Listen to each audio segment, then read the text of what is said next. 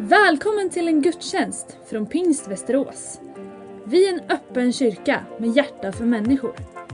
Vår bön är att gudstjänsten ska uppmuntra dig och att du får lära känna Gud lite bättre. Varmt välkommen!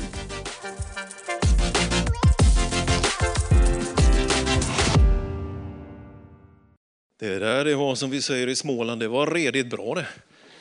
Det var det verkligen. Tack så jättemycket. Ja, men vi behöver lite pepp och lite andlig ingefära shot tror jag.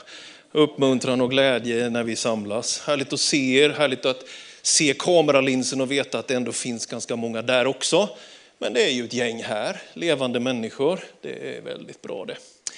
Hörrni, vi är ju uppe i en gudstjänstserie som heter Dårskap och vishet. Och eh, så ska man ju då välja en bibeltext och vi har ett väldigt välsmort maskineri här som gestaltar sig särskilt i två medarbetare som avkräver predikanterna bibelord i god tid i förväg.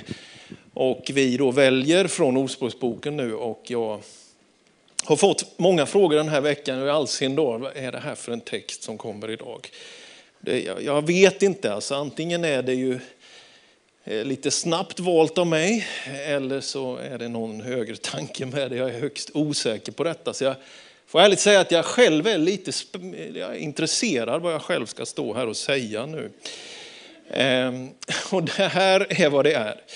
Ni vet, i alla fall är det så här att vishetslitteraturen i Bibeln, det, det är ju de här Ja, men man definierar det ibland lite olika, men, men du har till exempel Saltaren, du har Jobb, du har Ordspråksboken, du har Predikaren, Höga Visan. Och det är ju Salomo framförallt som har skrivit det som kommer med i Höga Visan, Predikaren och Ordspråksboken. Den här delen som vi nu kommer in mot slutet i Ordspråksboken så är det liksom ett uppsamling hit det är alltså det som är kvar kan man säga efter Salomo. Han har inte skrivit det själv, men det kommer från Salomo i alla fall. Det här är ungefär som en sån där fyndlåda på en svensk sommaraktion. Har ni varit på någon sån aktion någon gång? Har ni liksom sett det där? Ja, det säljs ju fina saker, men så finns de här fyndlådorna. Va? Det här är en sån fyndlåda. Och man kanske hittar någon grej som man vill ha. En eh, ljusstake från Skultuna till exempel, ser man i en sån här fyndlåda. Sen är det ju massa annat bös i det där. Så köper man så bjuder man så får man hela. Det är lite den känslan jag fick med det här. Jag läste det här kapitlet. Alltså, man, man läser ju Bibeln, i begynnelsen var ordet och nu har vi mest algoritmer, känner man ju ibland. Det finns inga algoritmer i Ordspråksboken 25. Det, jag tror aldrig jag läst ett kapitel i Bibeln som har så många ämnen i ett och samma. Stackars kapitel. Så det här är en fyndlåda. Eh, Astrid Lindgren kommer man att tänka på. Hon skriver ju om aktionen i Backorva. Va? Att vi börjar med hammare och tång. För det är det som sätter världen igång. Det fanns åtminstone en eller två som har läst Astrid Lindgren här. Vi börjar med hammare och tång för det är det som sätter världen igång.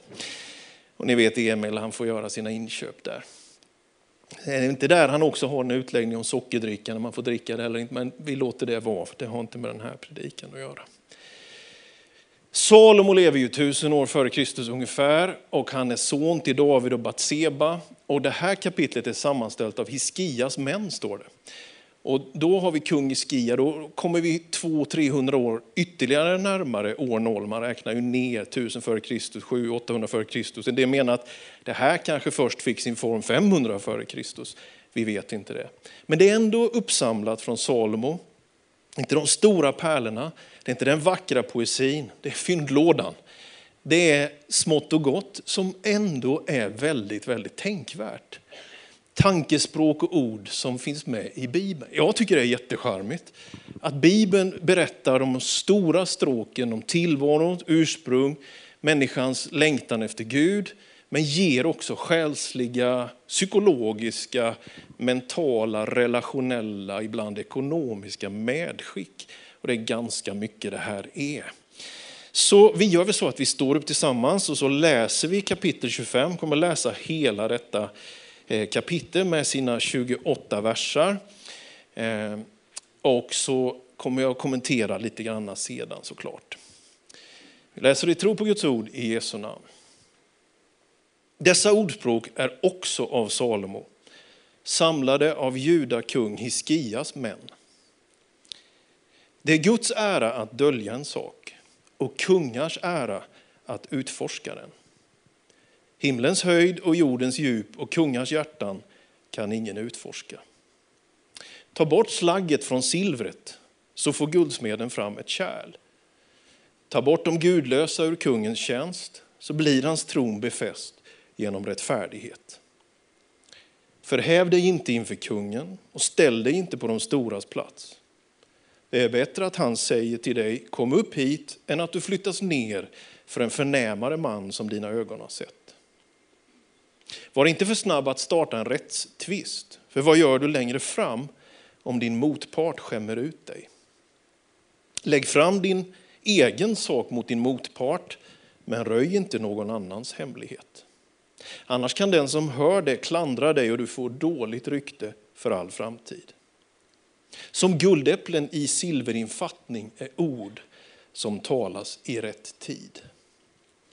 Som en ring av guld och ett gyllene smycke är en vis förmanare för ett lyssnande öra. Som svalkande snö på en skördedag är en pålitlig budbärare för den som sänt honom. Han ger nytt liv åt sin herres själ. Som moln och vind utan regn är den som skryter med gåvor han inte ger. Med tålamod kan furstar övertalas. En mild tunga kan krossa ben. Hittar du honung, ät lagom så att du inte blir övermätt och kräks. Sätt inte din fot i din väns hus för ofta så att han tröttnar på dig och avskyr dig. En stridshammare, ett svärd och en skarp pil är den som vittnar falskt mot sin nästa. Som en ruttnande tand och en slintande fot är förtroende för en svekfull på nödens dag. Att sjunga sånger för ett sorgset hjärta är som att klä av sig en vinterdag eller som syra på soda. Om din fiende är hungrig, ge honom att äta, om han är törstig, ge honom att dricka. Då samlar du glödande kol på hans huvud och Herren ska belöna dig. Nordanvind för med sig regn, tasslande tunga, sura miner. Bättre bo i en vrå på taket än dela huset med en grälsjuk kvinna. Som friskt vatten för en törstig själ är gott budskap från fjärran land. Som en grumlad källa och en förorenad brunn är en rättfärdig som ger efter för en gudlös. Att äta för mycket honung är inte gott. Att söka sin egen ära är inte ärofullt. Som en nedbruten stad utan murar är det en man som inte kan styra sitt sinne. Och allt folket säger Amen. Varsågod och sitt ner en liten stund och idissla och smält denna honung av bibeltext. Fattar ni nu vad jag menar om fyndlådan och hopplocket och de här fantastiska sakerna men ändå inte särskilt algoritmiskt känns det va? Och det är väl skönt det, att få del av någonting som är bara så mycket olika. This is the smorgasbord. Det står i första kungaboken 4.32 att kung Salomo gav 3000 ordspråk. Och även med de här tilläggen via Hiskias mäns sammanfattningar och letande kanske i arkiven så är ju inte alla med trots allt, men ganska många. Så här blir väl några kommentarer, jag kan ju inte kommentera allt detta, men några kommentarer längs vägen. Och så får vi se om det här kan beskydda oss från dårskap och ge oss lite mer vishet. Va? De första verserna handlar om att Gud ibland döljer saker. Det är Guds ära att dölja en sak och kungars ära att utforska den. Vi får komma ihåg att här är det runt hovet. Det är Salomo, men det är Hiskia, det är liksom den här dynastin som finns. Det är där som de här ordspråken uppstår. Det här är män som skriver, det kan man också ana vissa av de här verserna. Och i det här liksom hovsmiljön uppstår Gud, kungen, folket. Det är som tre nivåer på något sätt. Och det verkar enligt Salomo då att det är en Guds ära att dölja en sak. Tänk bara att man kan fundera lite grann på det. Att det kan vara så att Gud ibland inte vill göra det allt för bara abstrakt motsats, utan faktiskt vill att vi ska söka, hungra, leta, längta, be, ivrigt vilja förstå. Närmar er Gud så ska han närma sig er, skriver Jakob.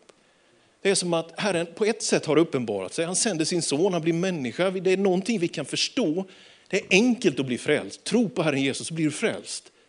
Men att förklara korsets mysterium hoppas jag ingen gör anspråk på i det här rummet att säga det kan jag berätta till 100 procent.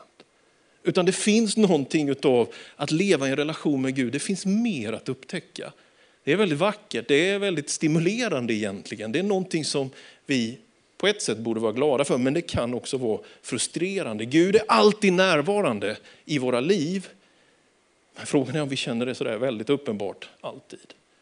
Här ligger någonting att ändå bara konstatera. Det verkar som att Herren genom historien också har valt en form av att man får söka honom. Att man får visa ett intresse, ett gensvar. Att man inte bara ska vara passiv utan aktiv. Det står det här att kungars hjärtan kan ingen utforska. Jag har väl mer än en elev känt till sin lärare i klassrummet och en medarbetare till sin chef kanske och folket ibland till politikerna. och inte begripa vad de håller på med. Det finns någonting av att veta och inte veta, att ha kunskap och inte kunskap. Ibland är det en visdom att kunna konstatera, här kanske det finns saker som jag inte vet om. Våra beslutsfattare i staden, regionen och i landet vet kanske andra saker än vad vi vet. Vi tar del av nyhetsförmedling från konflikten med Ryssland och Ukraina. Vi försöker bilda oss en uppfattning. Och vem kan koda ut kremlologin? Vad bestäms och tänks i Moskva egentligen? Ibland får man bara konstatera att vi vet inte allt detta. Ibland kan vi inte veta. Och ibland är det faktiskt så att det är skönt att inte veta allting heller. Det tillhör ledaransvaret, ibland föräldraansvaret, att inte berätta precis allting för sina barn. Jag minns en gång när jag var liten grabb och jag råkade höra att min mamma och pappa pratade om eh, vår ekonomi och just då hade vi tydligen inte så mycket pengar så jag sprang runt och sa till mina systrar, måste släcka lyset. Liksom. Det var min slutsats. En del menar att det arvet sitter kvar fortfarande i agerandet. Kanske det varit bättre att mina pojköron inte hade hört det samtalet. Det är inte så lätt alltid, men vi vill veta, vi väcks av nyfikenhet och vi vill på något sätt, inte minst i en digitaliserad tid, men här finns en annan rytm, en annan tanke. Att ta det i bön, att ta det i eftertanke och på det sättet kunna ha en annan relation till larm, till oro, till rädsla. Att bottna i Gud vet vad han gör. Jesus säger det till lärjungarna på Kristi himmelsfärdsdag när de frågar, är det dags nu att du ska återupprätta riket? Så säger Jesus, det är inte er sak att veta tider och stunder som Fadern i sin makt har fastställt. Man kan bli frustrerad, man vill veta. Algoritmerna gör sitt jobb så att säga. Och så kommer vi inför Gud som säger, okej, okay, ni får söka lite. Ni får visa en viss längtan och iver och ändå leva i detta. Jag förstår inte allt, jag ser inte allt, jag har inte all information. Ändå kan jag bottna i det jag vet. Det här är inget försvar för någon slags tystnadskultur, hemlighetsmakande. Det är bara ett konstaterande att ibland är information till nytta och ibland kan den också riva ner om den ges i fel forum vid fel tillfälle. Många av er är professionella, ni arbetar i miljöer, ni vet mycket väl vad ni kan sätta på pränt och vad ni kan dela och absolut inte dela. Det kan handla om patientsäkerhet, det kan handla om journaler, sekretess, som i kyrkans värld tystnadsplikt.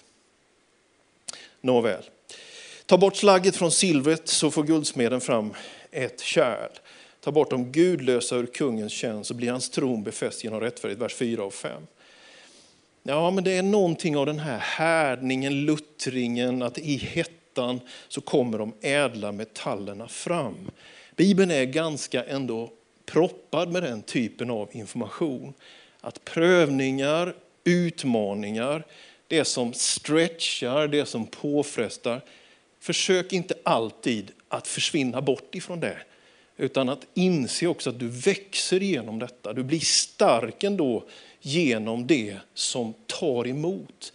Kroppen fungerar så i träning att när vi tränar så bryts ju faktiskt kroppen ner och när vi vilar byggs den upp igen. Gud har gett en sån mekanism och jag tror den finns i tankelivet också.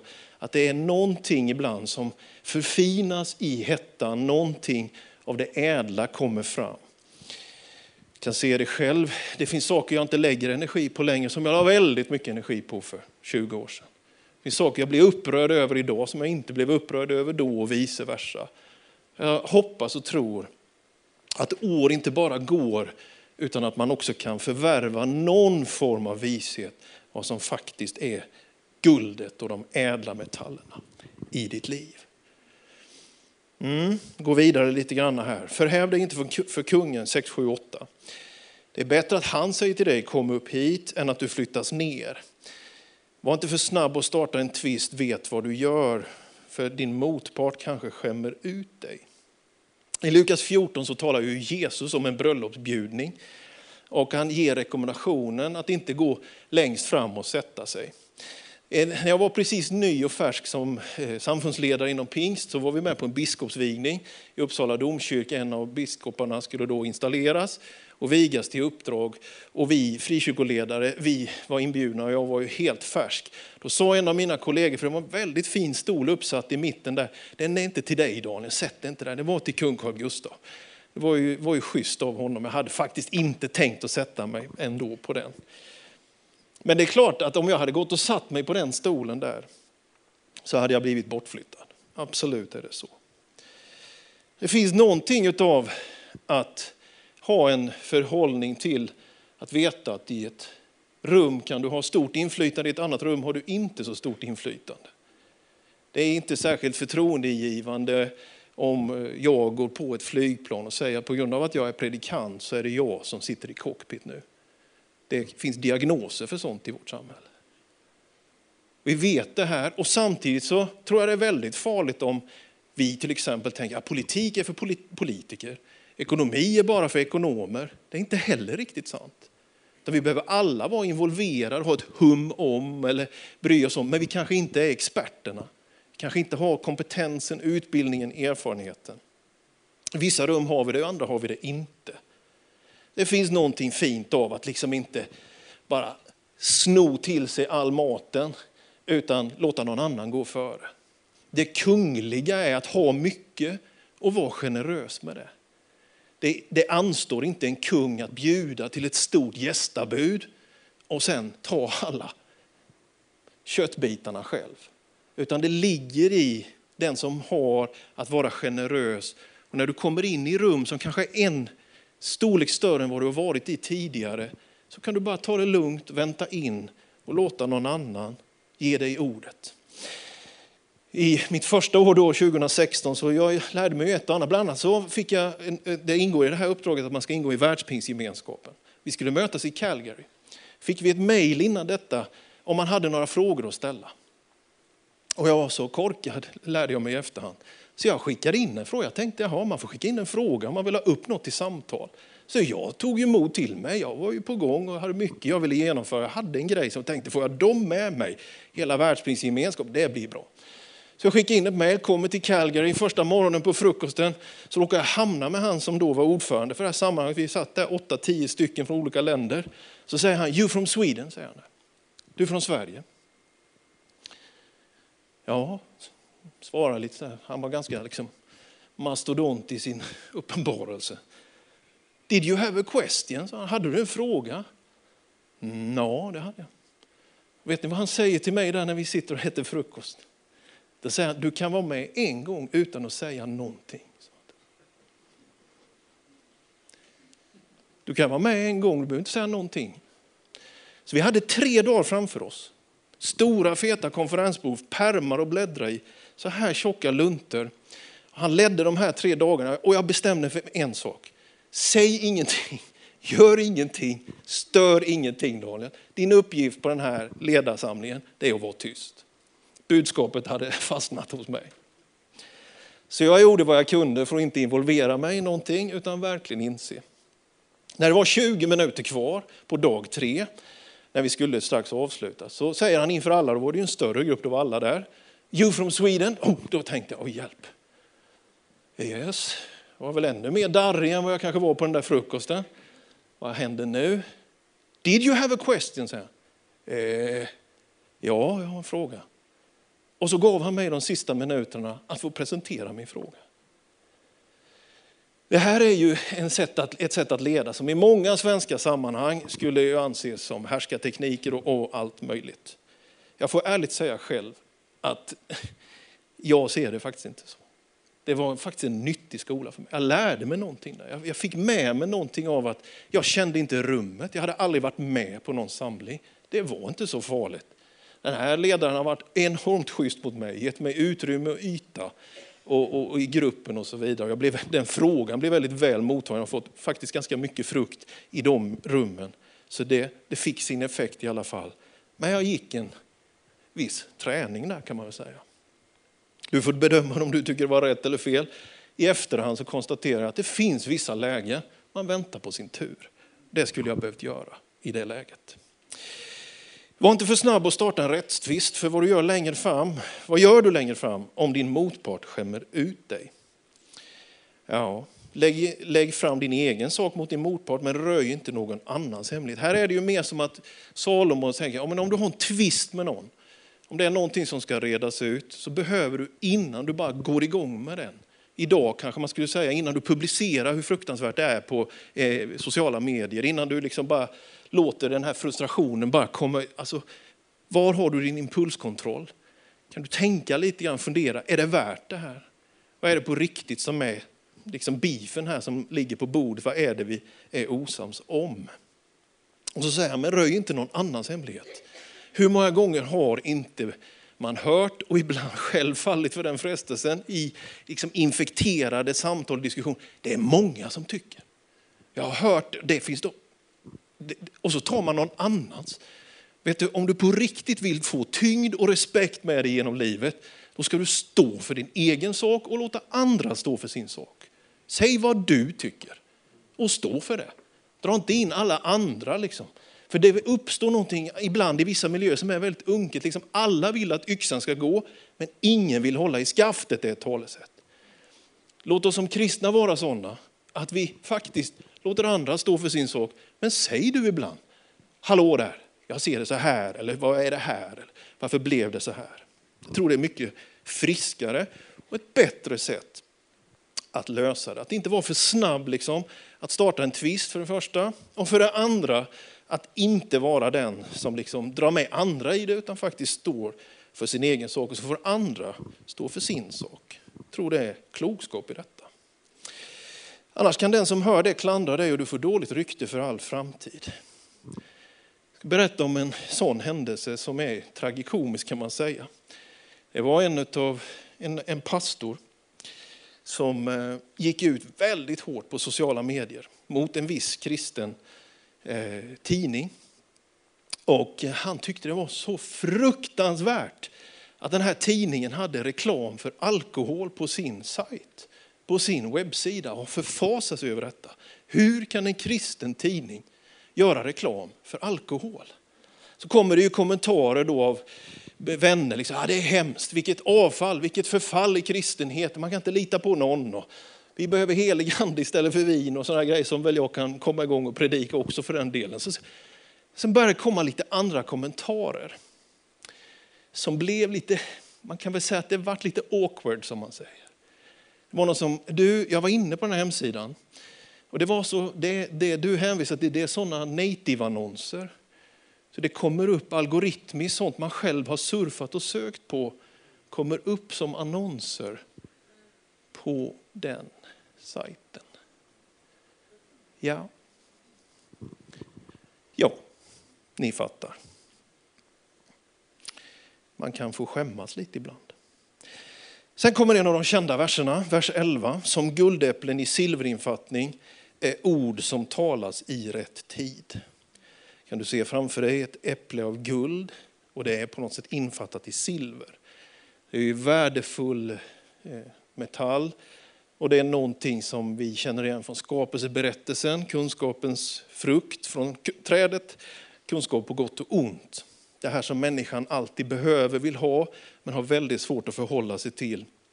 Det är lite högmodig i att äta upp det istället för att dela det. Ja, det finns många vinklar på detta. En annan vinkel på det här med äpplen och frukt är att när du läser i andra Mosebok om hur prästen skulle vara klädd, så, så skulle, ja, dels var det en mörkblå robe liksom, och sen längst ner så skulle man ha, eh, ska vi se här, äpple varannat sånt, eh, typ ett ja, guldäpple då eller vad man ska säga, och sen en klocka eller en bjällra. Så hela follen, vad man säger, jag är inte så här textilt begåvad direkt, men säger man follen, så längst ner i alla fall, så hade de varannan så här äpple och bjällra. Och när prästen rör sig så, så hör man de här bjällrorna och de här äpplena finns där. Det är en vacker bild tycker jag på det här med något som hörs och någonting som har tyngd. Andens kan man säga gåvor, tungotal, profetia, kraft, inspiration, uppenbarelse. Men också frukten av kärlek, glädje, frid. Att det behövs den här balanseringen. Som guldäpplen i silverinfattning är ord som talas i rätt tid.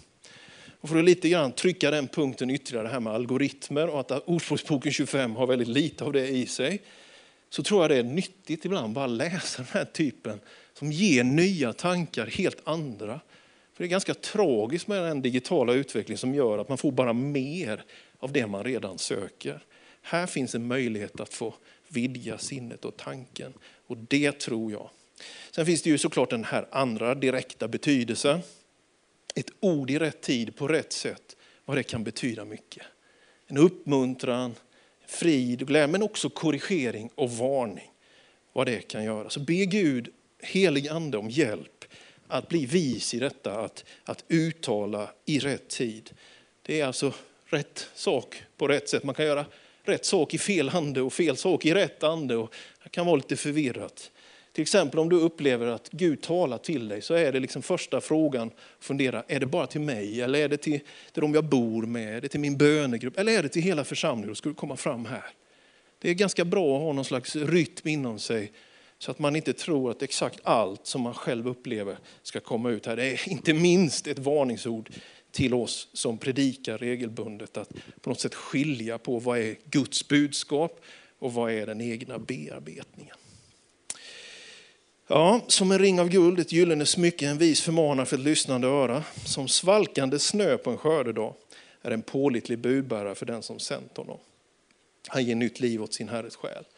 Jag undrar hur många bönder som vill ha snö i, i höet, men det är kanske inte riktigt det det här handlar om trots allt, utan det handlar om att man jobbar hårt, man är varm och, och svettig och man får någonting som svalkar en. Det fanns ju faktiskt tekniker och finns väl än idag hur man sparar is och snö för den varmare säsongen.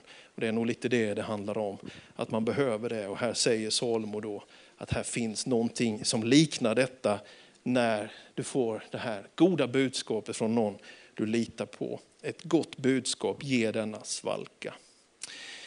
Men å andra sidan då, vers 14, som moln och vind utan regn är den som skryter med gåvor han inte ger. Judas skriver ju samma formulering, jag tror Frank Mangs har skrivit en hel bok som har den titeln, Moln utan vatten. Känd predikant för er som är unga, som inte lever längre men som betydde mycket för svensk, finsk kristenhet. Som moln och vind utan regn är den som skryter med gåvor han inte ger. Ja, det behöver ju nästan inte kommenteras hur på något sätt genant det där blir. Med tålamod kan första övertalas, en mild tunga krossar ben. Ett, ett, ett språkbruk, ett sätt att förhålla sig, att gensvara, att inte bara höja konfliktnivåer, utan be Gud om nåd att kunna vara en, en, en Raoul Wallenberg, en Dag Hammarskjöld, en diplomat, ett, ett, en Barnabas för att ta ett nytestamentligt exempel av människor som med sitt språk har kunnat balansera. De behövs. Själv har jag inte alltid kunnat leva upp till det utan jag blir en part många gånger. Men jag ber till Gud om att kunna bli mer utav detta med den milda tungan. Vers 16 i skön. Hittar du honung, ät lagom. Det är bra tips ändå. Ni vet, det, det finns ju en berättelse, ja, nu kommer jag inte ihåg var den står, men att det står Jonatan, Sauls son. Det är ju ett tillfälle när Saul förbjuder sina soldater att liksom äta någonting. Det är någon slags test de ska utstå. Jonatan har inte hört det där och så kommer de till en, jag tror det är en skog det står. Och där finns det honung faktiskt på marken. Och då står det att Jonathan tar staven. Jag fick faktiskt en stav by the way förra helgen i Bollnäs. Den är jättefin, en vandringsstav. Nu får de ut och gå också. Ja, ja, i alla fall, han tog staven och så äter han av detta och då blir hans blick klar, står det. De var slitna, de var tröttna, ingen energi, blodsockret, ni fattar ju. Och, och så blir det där en scen i relation till hans pappa då. Honungen, det står i psalm 19 att dina ord är sötare än honung, de är mera värda än guld. Så det är energigivande, det är någonting vi behöver. Och samtidigt rent fysiskt, så det går inte att käka honung. Man kan inte käka schwarzwaldtårta till frukost, napoleonbakelse till förmiddagsfikat, Budapest till lunch och prinsesstårta till efterrätt och småländsk ostkaka till kvällsmat. Ja, någon kanske kan det. Jag, jag tror ändå att det, inte, det är få av oss som rekommenderar det. Vi vet ju det här söta, det här energigivande. Hjärnan behöver ju faktiskt en liten kvot socker och så vidare för att funka. Va? Men det, får, det är någonting som väldigt lätt blir för mycket. Det är ju som en svensk förvaltningstjänsteman har skrivit det här. Ät lagom, står det här. Ät lagom, det är så svenskt det kan bli. Salomo kanske hade någon ådra där med några vikingar, jag vet inte. Nej, det tror jag inte. Ja, sen kommer ju nästa underbara här. Sätt inte din fot i din väns hus för ofta så att han tröttnar på dig och avskyr dig. Jag har i alla fall ett minne när vi var unga i min hemby, hemförsamling. Och vi liksom hängde. Jag minns en gång vi var hemma hos en kille. Han i alla fall sa det att stäng dörren när ni går, jag går och lägger mig. Så vi var kvar och han gick och la sig. Det var väl en signal, men jag uppfattade inte att vi brydde oss så mycket om den signalen. Vi satt faktiskt kvar där och det var kul det. Men det finns en som heter C.V. Wanderberg. Han säger så här, och det tycker jag kan vara lite talande. Att älska hela världen är för mig inte svårt. Mitt enda verkliga problem är grannen i huset intill vårt. Så är det väl? va? Alltså det är ju lätt att ha passion och överseende med något som pågår i Alaska och Gambia och i Vladivostok. Och allt. Men den där rackans grannen eller den där som är med och inte klipper häcken och kollegan som inte kan fatta att man ska diska muggen, alla de här klassiska grejerna. Eller den i församlingen man faktiskt helt enkelt stör sig på. Mm. Här finns en utmaning till dig och till mig som kan känna sådana där saker.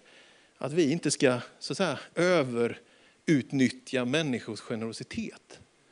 Jag tycker det är fint. Liksom. Man, man ska vara generös. Bjud. Jag, jag, hoppas vi skulle orka ha mycket mer liksom, partyn här i kyrkan, bjuda hem varandra mer. Vi har ett underskott på det efter pandemin. Vi behöver ha mycket mer. Jag, skulle vilja, jag är inte så jättekramig, men man känner man vill krama om er. Liksom, och, alltså vi behöver mer av den värmen. Men samtidigt så måste vi tänka så här att när du får, alltså det handlar om att inte överutnyttja det också. Man får någon gång begripa att det är nog dags att gå hem nu. Ja, behöver inte förklara det mer, ni är ju smarta människor, ni fattar ju. Ja, en stridshammare, ett svärd, en skarp pil är den som vittnar falskt. Det är som en ruttnande tand, en fot som slinter när man sviker ett förtroende när man är i nöd. Att sjunga sånger för ett sorgset hjärta, det är som att klä av sig när det är kallt ute. Det här återkommer faktiskt, det här sista återkommer faktiskt i Nya Testamentet. Får någon lida skall han be, är någon glad ska han sjunga lovsånger. Jag tror det tillhör en församlingsmylla, en miljö av att inte avkräva människor happy clappy och samtidigt att församlingen får leva i denna glädje inför Gud. Att det finns perioder när vi inte kanske alltid orkar sjunga lovsånger i den glädjen och vi inte begär det av varandra utan det finns en stillhet, det finns ett läge när man inte bara ska pressa människor in i någon slags påklistrad glädje. Men den andra polen är lika viktig. Gud är fortsatt god, Gud är nådig, hans nåd vara för alltid. Församlingen har alltid orsak att uttrycka glädje. På kollektiv nivå, teologisk nivå, så har vi alltid orsak att prisa Gud. Men som individ kan det finnas läge när du inte orkar det. Då kan du bara stilla låta dig kopplas in i församlingens bön och lovprisning. Så kan du få vara i ett annat mood.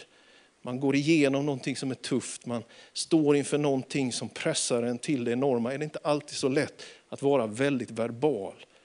Men låt oss inte heller göra våra dalar och vår blues liksom, och vår utsatthet till måttstocken för hur alla andra ska vara. Låt istället vara så att du som är sorgsen låter dig rym, upprymmas av det som andra bär av glädje just nu.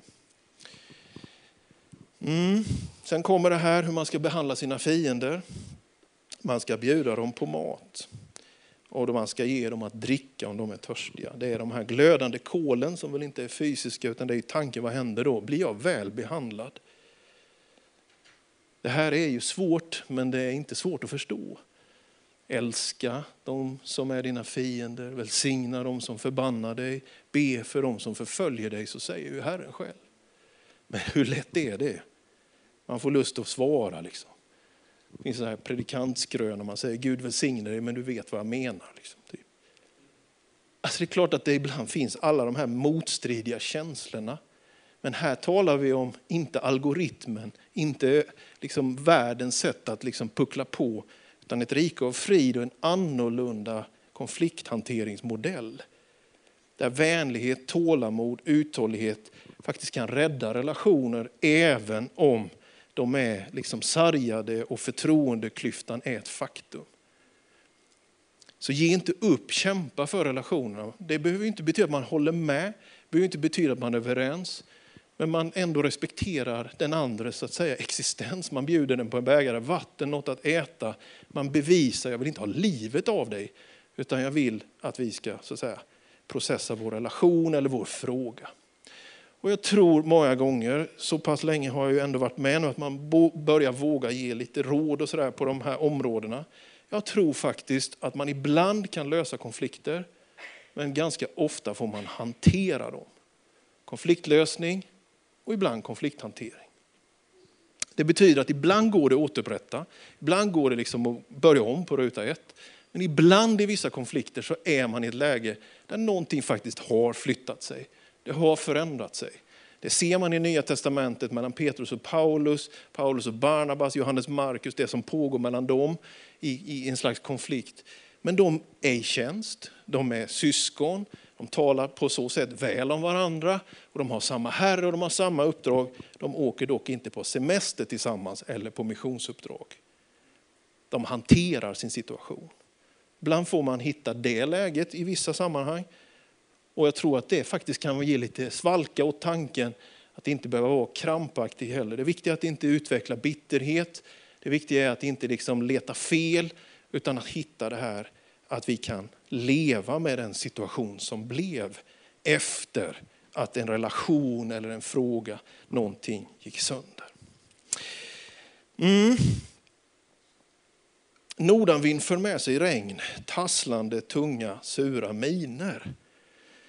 Det här tyckte jag var en intressant vers. Jag börjar gå ner, jag är på vers 23 av 28 om någon börjar tycka att det är segt. Så det går ju framåt i alla fall. Mm. Om man tasslar så blir effekten sura miner. Egentligen så tänkte jag att jag läser den här på det sättet som att det är egentligen ett ganska bra gensvar. Om någon liksom kommer till dig och vill skvallra, någon kommer till dig och vill förtala någon annan. Det kan vara ett rätt bra gensvar och ge sur min tillbaka. Att faktiskt inte spela med i det spelet, att inte liksom vara så där väldigt sugen på att höra om andras dåligheter, utan faktiskt ibland säga som ett gensvar, vet du, är du beredd att säga det till den person du pratar om nu, om den vore här? Det finns någonting ibland att skvaller behöver bemötas med en kärvhet från vår sida, mer än att vilja ha ännu mer. Sen kommer vers 24. Nu behöver jag så här plexiglas, kravallstaket. Bättre bo i en vrå på taket än dela huset med en grälsjuk kvinna. Du förstår, det här bibelordet det har till och med varit med redan i Ordspråksboken.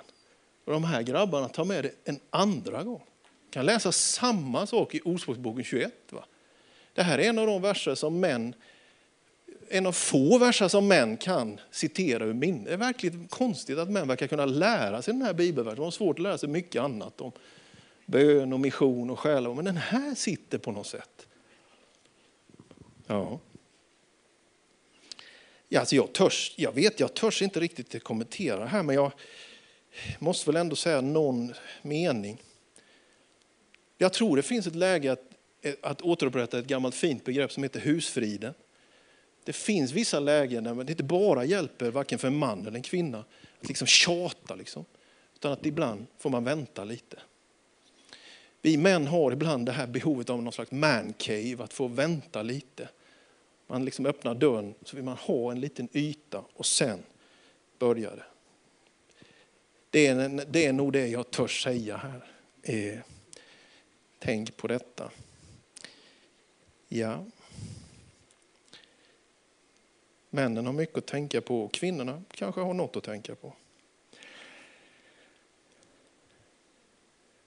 Som en grumlad källa, vers 26, och en förorenad brunn är en rättfärdig som ger efter för en gudlös. Det finns ju många exempel i Bibeln. Ett av de tydligaste är ju ändå Daniel, Sadrak, Mesak och Abednego när de kommer i fångenskapen och det blir tal om vem man ber till och vad man äter för sorts mat och så vidare. De ger inte efter för gudlösheten. De bevarar sin tro, de bevarar. Och det, det, det är någonting som grumlas, någonting som förorenas när vi faktiskt faller efter för allting och bara kompromissar.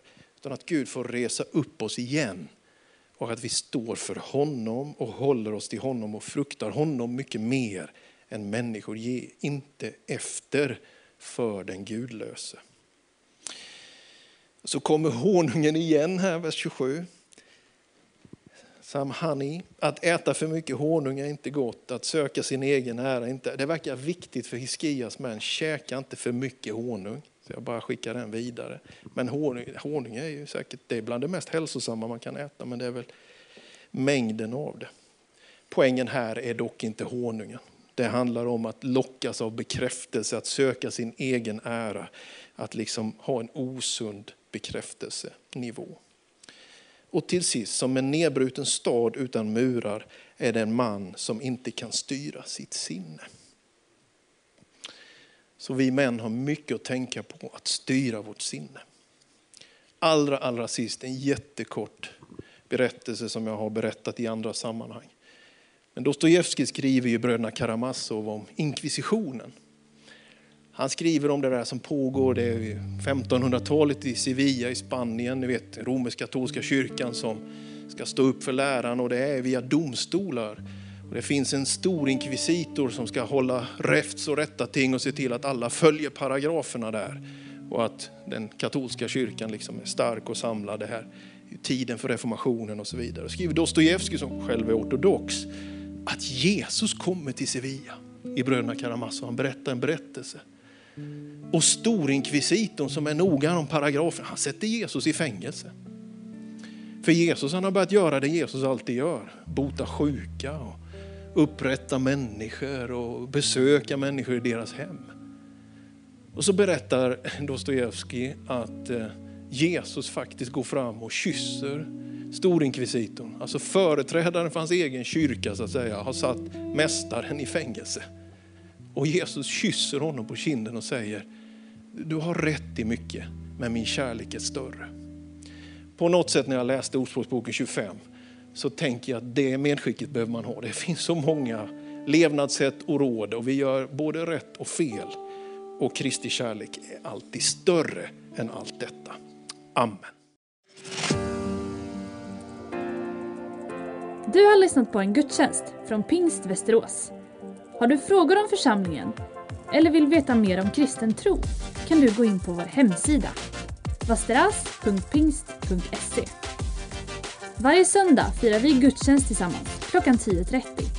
Välkommen att vara med via webben. Sök efter vår Youtube-kanal Pingst Västerås så hittar du livesändningen.